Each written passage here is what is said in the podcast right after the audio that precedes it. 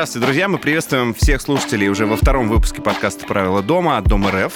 И я приглашаю вас послушать первый выпуск, если вы этого еще не сделали, в котором мы обсуждали горячую тему, что лучше, снимать или покупать жилье. И сегодня у нас специальный выпуск совместно с проектом «Мы считаем». «Мы считаем» — это онлайн-игра, разработанная Дом РФ совместно с Министерством финансов и РСВ-платформой «Другое дело», которая помогает прокачать финансовую грамотность. Поэтому мы поговорим о базовых основах э, финграмотности, почему мы тратим больше, чем зарабатываем, и куда инвестировать, чтобы приумножить свои средства.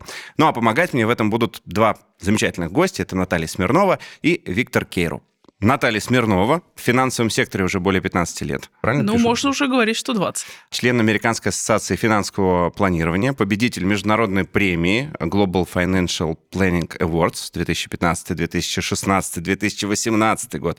Лучший финансовый советник по европейскому региону, директор программы «Финансовый консультант, инвестиционный советник» МФЦ, правильно? Все верно. И еще и приглашенный эксперт по личным финансам на телевидении. Это все я. Также здесь есть еще один красавчик, который выше меня. Это Виктор Кейру, создатель проекта Be On Box. Правильно? Российский баскетболист, двукратный чемпион страны, обладатель Кубка России и чемпион Лиги ФИБА, Европа. Приветствуйте, Виктор Кейру.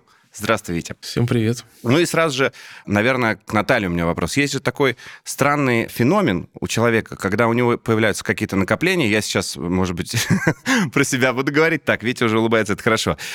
И он, человек, когда эти накопления появляются, сразу же начинает их тратить. Вот прям бездумно. Какую-то дорогую брендовую вещь. Или дорогой смартфон, который ему сейчас в этот момент не нужен. То есть как деньги приходят, они тут же уходят, и по сути ничего не остается у человека. Почему так происходит? Ну, ты знаешь, Богдан, я не могу сказать, что это прям совсем бездумно, потому что все зависит от людей. Но есть э, психологический момент. Момент первый. Вот человек э, имел, допустим, доходы 50 тысяч рублей. Это нормальные деньги. Но тут он стал зарабатывать 150 тысяч.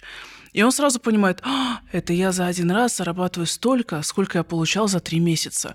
Так это ж я теперь могу и человек хочет, ну, что называется, надышаться этими деньгами, деньгами, куда ни поставить ударение, и сразу вот это я откладывал, так это я могу уже сейчас купить. И вот это я откладывал, это я могу сейчас купить. И вот это я откладывал, это я уже могу сейчас купить. И вот хочется вот здесь и сейчас насладиться вот тем, что себя во многом ограничивал. Ну и получается, что потом вернуться в то, что опять надо себя чем-то ограничивать, становится тяжело. Я сколько с этим сталкивался, у меня сколько друзей, то зарабатывали немного, стали зарабатывать много, и у них по-прежнему ни на что нет денег. Более того, у них стало даже больше кредитов, чем было до этого. А у некоторых их не было вовсе. Но есть люди, которые начали зарабатывать больше, и они начали, например, эти деньги инвестировать в разные проекты. Не обязательно они будут прибыльными, но это называется инвестиции в самореализацию. И тут надо смотреть на проекты. Если это бездумно, абы куда, ну, это неправильно. Если это так или иначе к чему-то может привести, ну почему нет? Да, со временем это может дать гораздо большее увеличение доходов.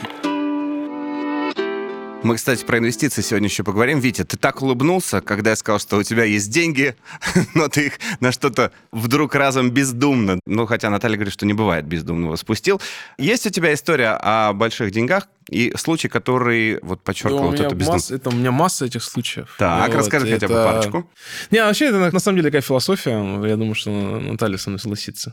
Да, это философия, как бы мы их бездумно, не бездумно тратим, да, потому что как бы эмоции это такая вещь, которая ты не можешь их переоценить, как бы. И на, дан- на данную секунду времени для тебя это самое важное. Вот именно сейчас, а то, что будет потом, это никто не знает. Ну Вот. Но, конечно, я начал играть профессионально достаточно рано и э, получал достаточно хорошие деньги. И, конечно, вот согласен абсолютно с Наташей, что именно так и происходит. Это и первый свой достаточно серьезный профессиональный контракт. э, Я этих денег вообще практически не увидел, хотя я до этого зарабатывал в пять раз меньше. Я пытался, на самом деле, я такой был, типа, осознанный, там, действительно, всегда осознанным, и пытался там как-то там что-то скопить, сэкономить, что-то скопил, там, не то, что у меня не было денег. Но сам факт, конечно, вот этот факт, что, вот, ну, как вот пример, да, я просто быстрый пример приведу своей, значит, Конечно, это да. было уже давно, там никто не будет разбираться, что и, и так. Первые деньги я играл там в одной команде, достаточно серьезной. Вот это были далекие времена, там еще так не платили, как сейчас, я имею в виду так все строго. Вот, платили наличкой. И э, каким-то образом клуб мне выдал сразу две зарплаты подряд. Вот. Это большие деньги. По нынешним временам, по нынешнему курсу доллара, это очень большие деньги. Вот. В 19 лет я ездил практически на маршрутке, да, и здесь я там, типа, у меня такой спорт карьерный, и типа там, ну, не знаю, там 30 тысяч долларов, условно говоря, там, по тому курсу, да, там, типа. Вот я просто, ну, я, в принципе, в, тот, в данную секунду времени я, ну, я добился того, чего я с детства хотел, да, потому что у меня, я там не, не с обеспеченной большой семьи такой, да, Значит, и у меня 30 тысяч долларов. Ну и что я первым делом? Конечно, я пошел машину купил Автомобиль. себе. Ну, конечно, но Да, это нормально. да, да. Это Пацанское нормально желание. для 20, 21 года, да, там это абсолютно нормально. Причем это не то, что там было бездумно. Но раз мне клуб заплатил две зарплаты, я планировал, что он мне будет платить каждый месяц. Но проблема в том, что это были далекие времена, и финансовая стабильность была не такая, как сейчас у клубов. И больше я денег не увидел до декабря месяца, до января месяца. Ты понимаешь, да? Понимаете, да? Зато Типа- ездил на машине. да, мне просто заплатили, и я больше половины, я, короче, купил машину, и как бы я ждал, ждал, ждал, ждал. И, ну, потом клуб рассчитался, но сам факт. И ты просто, ну, как бы, потому что ты вот именно вот так вот вложил сразу во что-то. Э, Потом, конечно, терпел, терпел, жил. Вот, кстати, вопрос, Наталья. Вот, но тут ситуация такая получилась, что клуб дальше не платил. А если вот в стандартной обычной ситуации, когда клуб, э, ну, какое-то время, да, не платил? Да, какое-то А, время. Когда клуб э, или там работодатель, неважно, тебе платят эти деньги каждый месяц, из месяца в месяц, и ты вот получаешь так две зарплаты, да, покупаешь себе машину, и там дальше все продолжает идти, как и должно быть. Вот это покупка такая стихийная, чтобы себя удовлетворить, там, свое эго, там, она вот как вяжется с э, финансовой грамотностью. Это плохой подход или хороший? Или как? Ты знаешь, э, я в данном случае э, выполняю функцию такого, знаешь, кролика-зануды, и в своей семье в том числе. И я что-то крупное покупаю только если я уверена, что в режиме полного понятно чего я в состоянии продержаться, ну, хотя бы полгода. То есть, если вот у меня отрубаются все источники дохода, я понимаю, что за полгода, в принципе, я смогу найти какую-то альтернативу. И если у меня есть заначка в размере моих расходов на семью полгода, зарплата мужа не считается, потому что я в этом сценарии считаю, что мы потеряли доходы оба. Это сценарий ЧП. И если у меня эта заначка есть, и покупка реально необходима, ну, то есть там машина или там квартира или что-нибудь еще, Стиральная машина, что-то я такое. да. покупаю. Мгм. Если заначки нет, это означает, что если произойдет ЧП, я буду непонятно, я буду со стиральной машины, но без денег. И что я буду делать с ней? И что я в ней буду стирать? Прачечную можно открыть. Правильно ли я понимаю, что вот эти ошибки, назовем их так, допустим, когда ты вот купил машину, да, за две зарплаты там, и потом какое-то время, они тебя, ну, получается, в какой-то мере обучали вот этой финансовой грамотности. Ну, то есть ты не говорил, что так, вот я сейчас взял и обучился финансовой грамотности. Ну, просто ты как-то внутри понимал, что так, надо будет на будущее помнить, что есть такие ситуации, могут быть, да, и надо чуть-чуть это... О, да, да. Но это на самом деле, наверное, из детства, потому что, опять же говорю, если бы у меня там, я бы жил бы припевающе в детстве, да, просто, да, может быть, я этого и не знал, да, но так как я понимал, что я должен себя обезопасить в будущем из-за каких-то там возможных форс-мажоров, да, Мгм.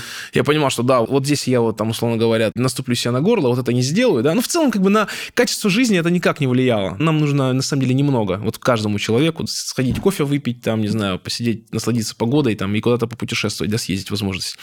А все остальное, это вот эти супер хотелки, вот эти вот, я хочу там спортивную машину, или я хочу там супер, супер, не знаю, холодильник, э, да, но это больше к женщинам относится, на самом деле, да, там, мужчинам как бы. Ну, а большую плазму. Ну, нам плазму, да, нам телевизор, да, там, возможно. Это уже такая история, связана там, ну, кардинально на твое настроение она не повлияет никак, на эмоциональный какой-то, да, ну, всю секунду повлияет, а если брать э, в концепцию, ну, ты купил большую плазму, да, а завтра она стоит и стоит, там, купил хороший холодильник, завтра ты про него забыл уже, ну, как бы. Если ребенок только не разбил. Вот Виктор отличную, кстати, э, рассказал историю о вот этого вот, да, обучения. А вообще э, финансовой грамотности, вот как обучиться этому? Вот сейчас же в интернете огромное количество э, вот этих блогеров, интернет-блогеров, ну, инфо-цыган, да, как говорят. Они могут что-то хорошее посоветовать или нет? Или это какие-то специальные, не знаю, литература там, серьезная, не интернет Ну, скажем так, есть варианты инфо-цыган, которые сейчас могут научить э, правильно платить налоги. Это важно. А, И жить Да. по закону. Поэтому это важный момент. Актуально. Э, Если мы говорим э, про где учиться, вот Витя отметил очень важный момент.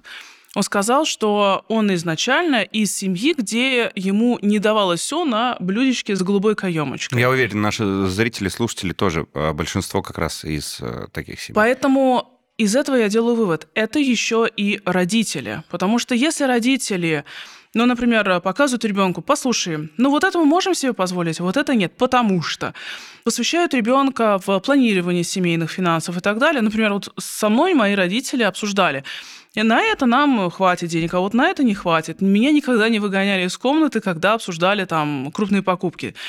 Правда, потом жалели, что вырос жмот, но тем не менее. И в этом смысле, на самом деле, мне кажется, первое – это родители. Потом школа, но только если родители тоже на своем примере показывают, что такое финграмотность, а не ситуация, когда в школе ребенку говорят, надо экономить, надо считать бюджет, а потом родители так оп-оп-оп-оп, налево-направо, все что угодно, и все в кредитах. Это тоже не вариант, это будет такой вот коллапс сознания. Ну и, конечно, это, скажем так, апробированные ресурсы. Не инфо-цыганы, потому что мы даже не знаем, какое у них образование и, э, собственно, что они там преподают. А это должны быть ресурсы Центробанка, Минфина, аккредитованных банков, то есть проверенных э, провайдеров информации, которым можно доверять а не непонятно кого. Васи Пупкина, дворника бывшего, который сегодня говорит, что он притягивает богатство и запускает шарики в небо, чтобы привлечь миллион долларов. За деньги, конечно. А потом ловят на границе. Да. А, Вить, Скажи, пожалуйста, вот у тебя сейчас больше, чем в начале твоей спортивной карьеры, зарплата, там, э, финансов, нет, да? Нет.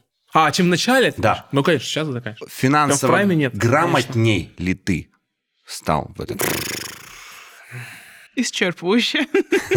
Думаю, нет. То есть, э, правильно понимаю, Наталья, что количество денег, которые у тебя есть, это никак не связано с э, твоей грамотностью финансовой? Ну, из моей практики могу сказать, что корреляции, то есть связи, я не заметила. У меня есть люди, у которых было и 50 миллионов не рублей, Угу. И они бездумно спускались налево-направо на какие-то сомнительные проекты, авантюры, чтобы потакать своим близким. Ну, условно, ребенок 40 лет, который никогда в жизни не работал. Ой, ну надо же, он развелся, надо его утешить. Давайте-ка мы ему купим там Машину. машинку или там квартирку или Мгм. там дачку или что-нибудь еще. Ребенок никогда ничего не научится, потому что он будет считать, что ему всегда все должны. А родительское благостояние тает таким вот образом. Поэтому есть э, супер финансово грамотные люди с миллионом рублей и даже меньше. И есть абсолютно безграмотные люди, у которых там миллионы и так далее, не рублей. Более того, есть же статистика, что в Америке те, кому прилетели шальные деньги, то есть это лотереи, на- наследство, вот так, так далее, они в большинстве случаев, они либо заканчивают личным банкротством, либо долгами. В лучшем случае они остаются при своих. Ну, то есть как можно вот так вот протерять. 1 миллион не рублей. Вот, ну, нет, если задаться целью, конечно, можно, но я бы не смогла. Опять же, жаба, простите. Витя, ну ты так улыбаешься. Ну, Да не, ну просто я, у меня сейчас много разных там мнений. И Вот я вот два года назад вообще был бы на одной волне. Сейчас у меня просто есть разных ин- интересных историй там в жизни, которые, ну, на самом деле, чуть-чуть все не так. все сложнее. Все сложнее, гораздо сложнее, да. Я согласен, да. Ну, мир у нас чуть не совсем прагматичный, ну ладно. В плане, э, ты меня спросил, как бы, зарабатываю ли я больше, стал ли я более грамотный финансово. Наташа со мной согласится и понимает. И это все понимают это. Почему тратится много денег? Тратятся деньги из-за качества жизни. Растет качество жизни, ты сам поднимаешь планку качества жизни, и ты хочешь жить на этом уровне. И не всегда финансы, которые ты зарабатываешь, успевают за твоей привычкой к качеству жизни. Дальше у тебя добавляется, я как у мужчины, добавляется там, семья, дети, жена, э, вот которые, ты должен, тоже э, стараешься соответствовать их запросам качеству жизни. Да. Детям, безусловно, со- создаешь качество жизни. Да. Ну, там, но родственникам в любом случае. Вот. И здесь как бы у тебя происходит, конечно, дисбаланс. Это тоже, да. И здесь э, найти, так сказать, в себе там силы, объяснить, что вот здесь вот, вот так вот должно быть, вот здесь должно быть по-другому, да, тоже не каждый может, да. Вот. Но, опять же говорю, что у меня, я достаточно себе высокую планку качества жизни задал там, типа, в какой-то молодом возрасте. И, типа, ее опускать уже как бы тяжело. Какой выход? Надо работать. Больше зарабатывать. Надо больше зарабатывать. Вот, вот я на самом деле про то, что ты должен стараться создавать э, для себя ту деятельность, которая тебе приносит деньги, и много работать. Потому что, опять же говорю, когда ты понижаешь качество жизни, это очень сильно влияет на, на все. На, на, на Ну, тебя, на на тебя, мотивацию. на мотивацию, на самоощущение, на вообще в целом, да, на ощущение тебя в обществе, когда ты начинаешь понижать. Поэтому здесь, ну, какой выход? Выход – больше зарабатывать. Хорошо, а если у человека средняя зарплата какая-то, и он вроде как работает много, но он не может перешагнуть через вот эту э, ну, определенную сумму в месяц. Как-то финансовое планирование, может быть, накопление ему помогут в этом? Или, может, лайфхаки какие-то есть? Как, как начать копить? Потому что, ну, это вот, это к Наташе. потому что, по большому счету, ну, не знаю, банально, мне приходит какая-то там смс о том, что пополнился счет в банке, я что делаю? Я тут же захожу в интернет, в какой-нибудь онлайн-магазин, что-нибудь покупаю. Жена, я люблю тебя. И потом, ну, как она меня потом называет, нельзя на большой аудитории сказать. Понятно, да, как. Но вот, Очень соб- умный человек. вот, собственно, если у человека есть... Он старается, он работает, он там делает какие-то шаги, но вот не получается у него вот какой-то определенный уровень дохода преодолеть. И что в этом случае делать? Ну, ты знаешь, э, естественно, можно копать, можно не копать. Можно ничего не делать. И тогда просто человек расписывается в том, что ну, если ничего не откладывать, тогда, значит, первое. Дети будут поступать на бесплатно, если поступят, а если не поступят, ну, я уж не знаю, куда они пойдут. Ну, потому что денег нет, ну, вы держитесь, да? Но, есть, извините, дальше будете сами своим детям объяснять, почему так получилось. Дальше. На себе и второй половине Ничего не накоплено, пенсия государственная. Какая? Я не знаю. Я финансист, я не знаю, какая будет пенсия, потому что я не знаю, какой будет балл, какая будет система и так далее, и так И далее. сколько будет заморожено? Ну, то есть мы этого не знаем. Да. Это науке неизвестно. Поэтому сейчас это где-то там, ну, там 20 тысяч рублей. Но вот если сейчас человек, который к нам вот сейчас обращается и примеряет это все на себя, ну, 20 тысяч в месяц ему достаточно или нет? Кому-то, может быть, да, кому-то нет. Поэтому если ничего не откладывать, ну, значит, э, на все цели будет ноль. На обучение детям будет ноль. На улучшение жилищных условий будет ноль. На ремонт э, у себя дома будет ноль. На все остальное будет ноль. Многие мне скажут, ну так можно же взять кредит. Прекрасно. А из каких денег человек, если у него сейчас их нет даже откладывать, будет эти кредиты платить? Вопрос. Значит, опять математика не складывается. Значит, откуда-то на кредит-то он возьмет, а отложить не может. Значит, э, ну, получается, надо на что-то все-таки откладывать, либо он расписывается, или она расписывается в том, что ну, вот эти цели, они остаются без реализации. Что из этого выбрать, пусть каждый решает. Я в свое время, в мои 18 лет, я начала инвестировать. Раньше не получалось, потому что фондового рынка раньше в России не было. Он появился вместе с моим 18-летием. И я начала инвестировать на две основные цели. На свой пассивный доход и на пенсию родителям. И когда родители у меня вышли на пенсию, я обеспечила им регулярный доход. Собственно, сейчас я знаю, что им ничего не грозит. И я знаю, что если завтра я там больше не смогу работать, мне есть э, на что существовать. Поэтому если начать пораньше и откладывать, ну, хотя бы 10% от своего заработка, ну, ничего страшного не случится. Правда, если даже вот учитывать досконально, вот на что тратятся деньги, обычно 5-10% исчезают в неизвестном направлении. У меня есть одна знакомая, мы с ней проводили эксперимент. Я говорю, вот, напиши мне, на что ты тратишь деньги. Она, значит, начала, так, там, 200 сколько-то рублей, это вот бизнес-ланч, умножаем на это, вот так. А это вот так, а это вот так, а это вот так. В общем, у нее примерно процентов 40 ушло на статью «Прочее не помню». А есть ли какие-то, кстати, приложения, там, допустим, ну, понятно, там, без названий, что должно быть в приложении? Вот, допустим, для меня я пытался. Опять же, по рекомендации жен- жены, она говорит, ну, говорит, записывай, куда ты тратишь. Я говорю, ну, вроде как бы, ну, прочее. Но что должно быть в этом приложении? Как вот фиксировать? Я вот иду, там, что-то делаю, дела какие-то, работа, потом встретился, что-то. Я не помню. Я что, буду на встрече сидеть? Так, так, значит, кофе 230, подождите. Мне для... надо, чтобы это... Минуточку, да. но это так должно Да нет, происходить? бред. А как? Я здесь согласна с Витей вот в каком э, режиме. Нельзя вести учет ради учета и вот себя вот в эти кандалы э, намеренно вовлекать, что я должен учитывать, я должен экономить. Это получается вот ограничение, и уже хочется поскорее с этим закончить. Обычно это заканчивается ничем. Я учитываю свои расходы только по трем статьям. Только три. Первое – на жизнь. Второе, на свое имущество и накопление, ну, то есть сколько стоит мне в год содержать все, чем я владею. И третье, на государство. Налоги, ну, там, штрафы все прочее.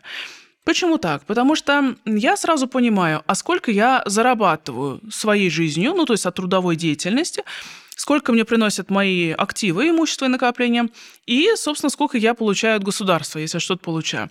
И я скрещиваю эти доходы и расходы между собой. Мне сразу понятно, над чем мне имеет смысл работать в первую очередь. Ну, например, я понимаю, что все имущество у меня, например, ну, я фантазирую, в месяц отнимает 100 тысяч рублей, а приносит шиш. Угу. Я понимаю, господи, да чем же я таким владею? Я начинаю перечислять, и, например, открывается, что я владею каким-то земельным участком, где еще мои прародители хотели построить домик, но никто ничего не построил, и я вот на все это, за все это плачу. Можно продать, и эти деньги взять и, например, инвестировать.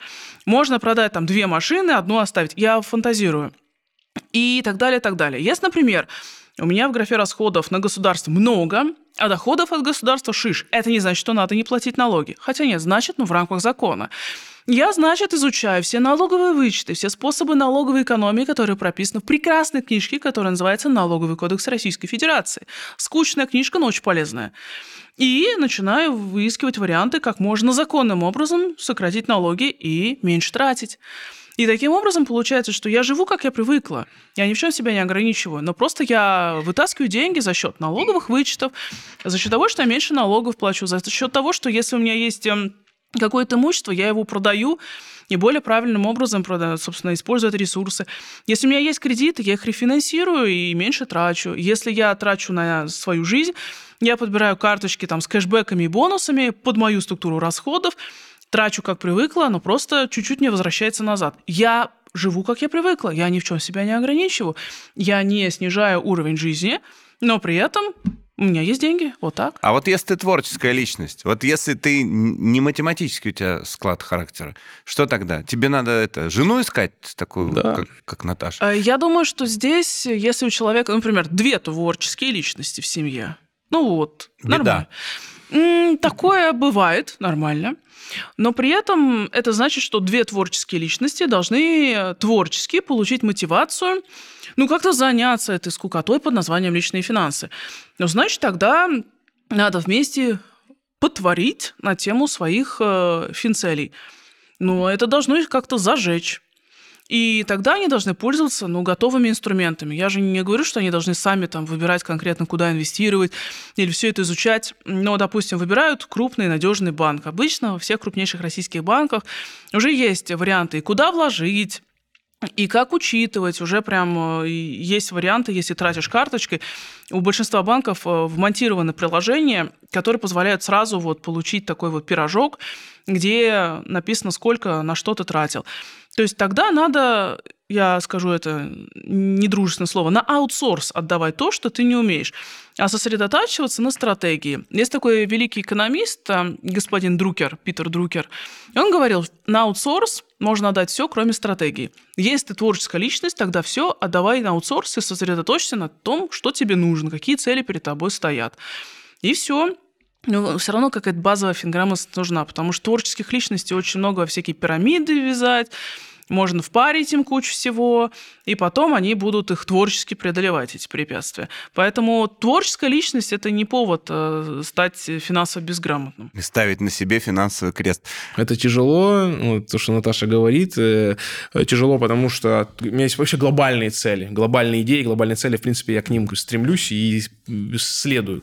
Вот, и у тебя получается, ну, по факту, да, мне вот нужно, если так, у меня послезавтра у меня там турнир, да, это не просто турнир, это полноценное шоу, да, там, Матч ТВ, все остальное, там, там, не знаю, двухмиллионная аудитория, и тебе нужно это все делать, там, и огромное количество вещей, там, да, даже не, могут представить. У тебя еще есть социальные сети, которые ты должен... И я не могу это все дать на аутсорс, потому что это мой проект, И у меня люди, которые работают, но они все равно что-то как-то где-то ну, делают не так, как я хочу. Я должен за этим все следить. Здесь появляется еще там налоговая история. Да, есть там бухгалтер, но, блин, э, у меня нет большого количества сотрудников, и это все я должен делать, и вот это, и то, и все, и бумаги. Я понимаю, что ты должен все складывать по полочкам, потому что у нас так мир работает. Ты должен все равно складывать все как бы плюс-минус, там, иметь прагматичный подход. И черт возьми, это непросто. Есть консервативный подход. Вот пример. У меня миллион рублей. Наташа говорит, вот если ты вот это будешь делать, у тебя будет там пенсия, условно говоря, полторы тысячи рублей, э, 15 тысяч рублей. Вот все будет гарантировано. Ты сидишь и говоришь, да не хочу я 15 тысяч рублей. Я не хочу 15 тысяч рублей, я хочу с 3 миллионов приумножить на 5 миллионов, потому что это моя цель. А по-другому я не хочу вообще жить. И это тоже имеет место быть. Типа, я не хочу там вот быть вот этим, да, я хочу стать миллиардером, например, да, и мне вообще пофиг, что я буду сейчас, буду ли я там, типа, будет у меня завтра будет 15 тысяч рублей или так. Я хочу, это моя цель, стать миллиардером. И это хорошая цель, между прочим.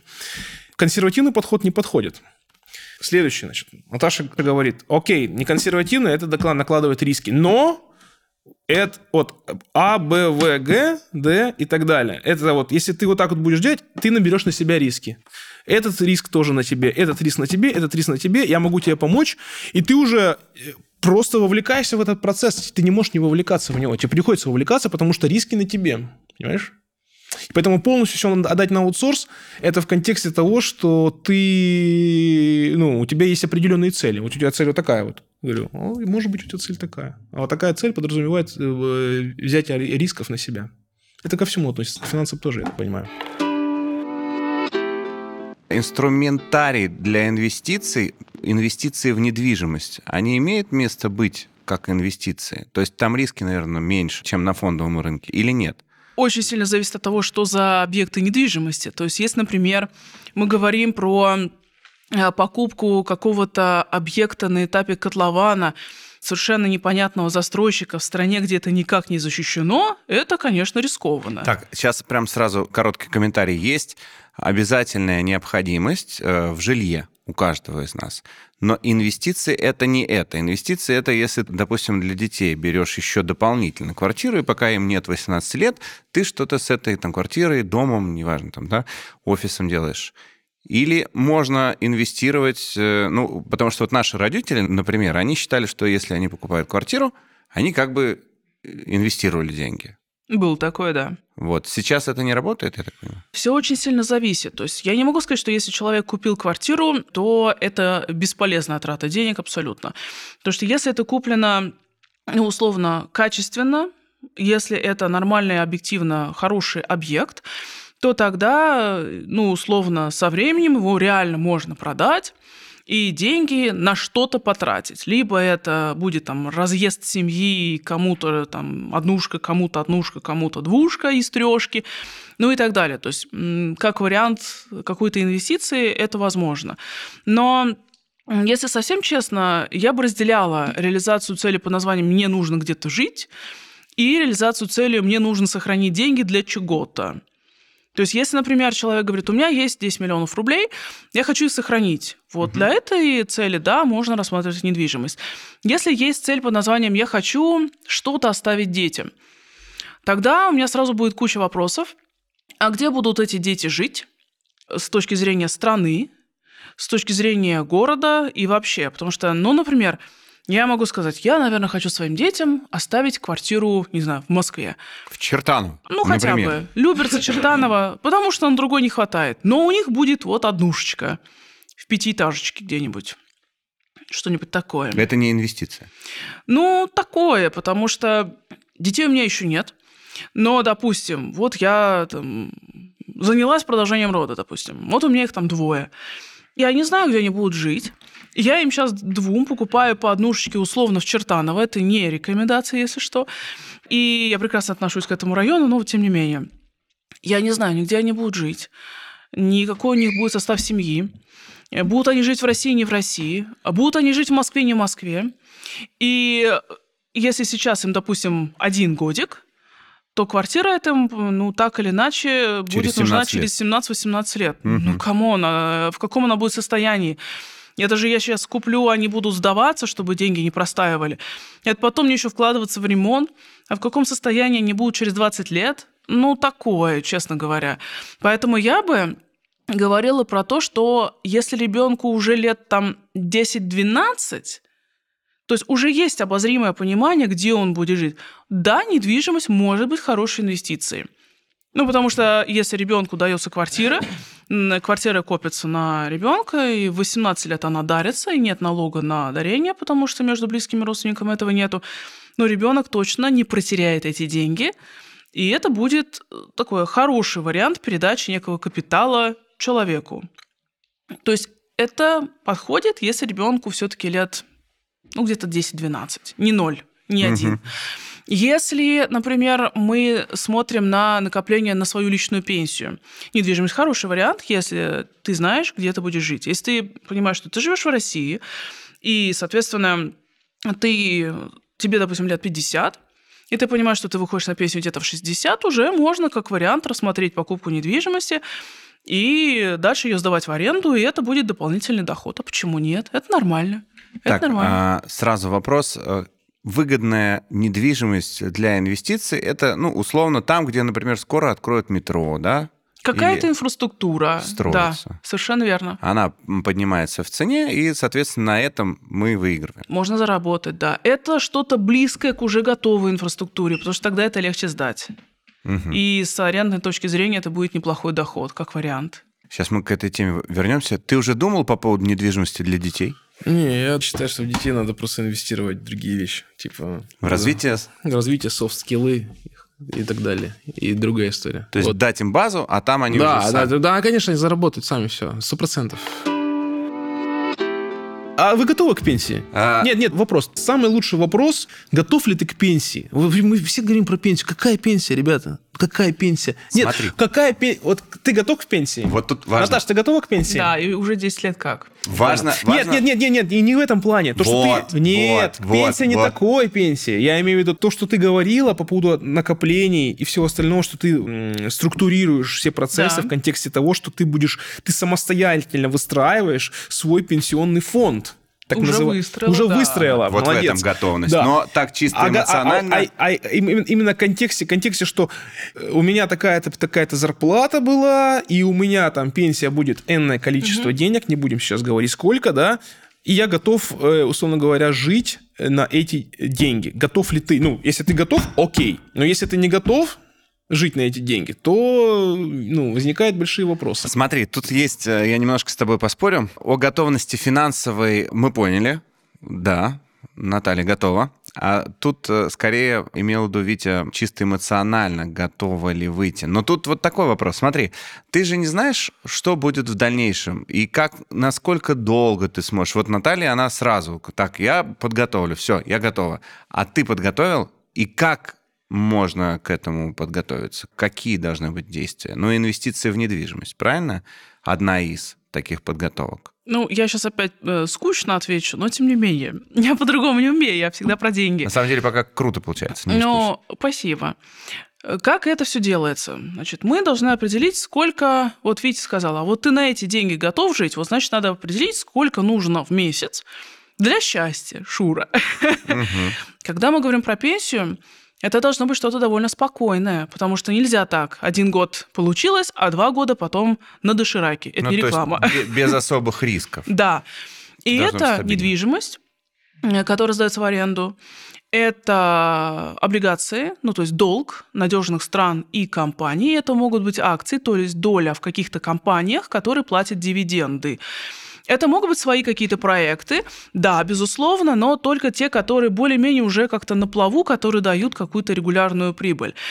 И вот такой примерно портфель может быть хорошим пенсионным подспорьем. У меня это недвижимость, у меня это облигации, у меня это акции. Я пыталась один день попробовать, что я живу на пенсии. Мне стало скучно. Поэтому по деньгам я готова, морально пока нет.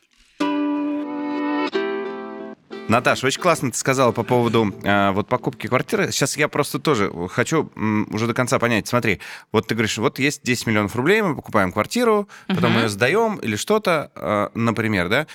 А если у тебя нет 10 миллионов рублей, у тебя сейчас 5, там половина, имеет ли место быть взять ипотеку вот на оставшуюся сумму? Это будет считаться инвестицией?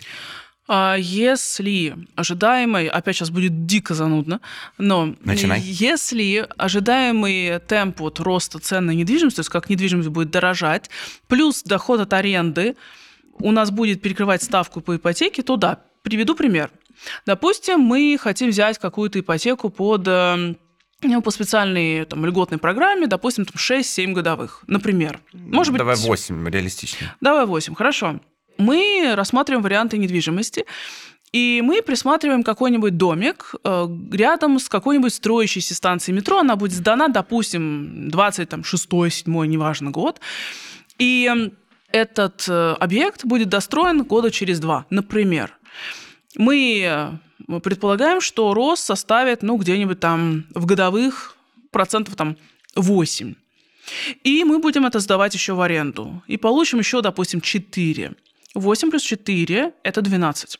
Если мы берем ипотеку под 8, а доходность будет 12, это может быть целесообразно, потому что кредит у нас под меньшую ставку, чем ожидаемая доходность. Но если мы берем какой-то трэш, да еще и в кредит, ну, конечно, такая себе история. Трэш это что? Не очень хороший инструмент, не очень хороший объект недвижимости. Ну, то есть, а бы что взять? Ну, у меня вот был случай. А, обращается ко мне одна дама. Говорит, Наташ, я говорю, ну. Я тут взяла квартиру, опять это не то, что я сейчас этот, э, скажем так, регион Подмосковья плохо смотрю, но тем не менее. Я взяла квартиру, однушку в Ивантеевке, в ипотеку, на максимальную сумму, на максимальный срок. Я задаю вопрос, а зачем? Пытаясь не обидеть, но все-таки мне интересно было. Ну, чтобы хоть что-то было. Вот с таким посылом инвестиции не делаются. Потому что хоть что-то в кредиты – это не инвестиция, это вот именно хоть что-то.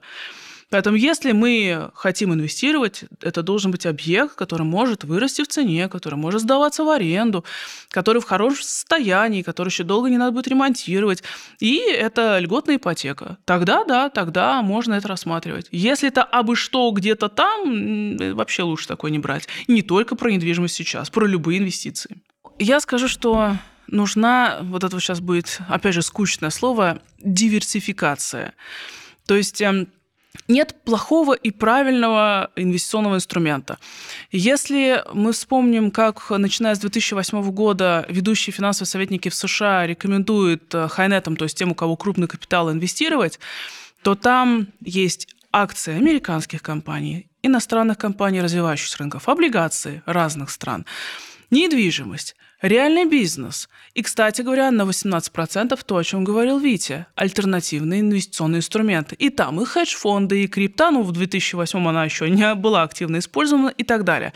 Поэтому, друзья, надо активно инвестировать прежде всего в свою финансовую грамотность.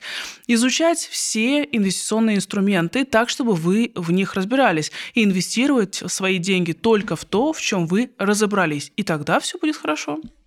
Виктор? Я просто присоединяюсь ко всему, что сказала Наташа. На тысячу процентов вообще все, все именно так должно и быть. Ну, просто, чтобы э, хорошо и правильно инвестировать, ну, вот, надо много, надо работать, прежде всего. Вот, и, и э, вкладывать, э, инвестировать в свое, образов, в свое образование, в свой кругозор, и, и тогда все будет хорошо. И тогда просто брать свои деньги, которые вы заработали, и заработали много, и идти к Наташе уже и говорить, Наташ, у меня есть столько-то, столько-то. Приумножь, пожалуйста, мне еще в 10 раз, и все все будет хорошо у вас. Друзья, на этом спасибо большое. Меня зовут Богдан Кантемиров. Сегодня у нас э, в гостях был Виктор Киров, создатель проекта Beyond Box, российский баскетболист, и финансовый консультант, советник, э, в общем, гуру э, финансов Наталья Смирнова. Спасибо вам огромное за то, что были с нами на подкасте «Правила дома», Дом РФ. И спасибо.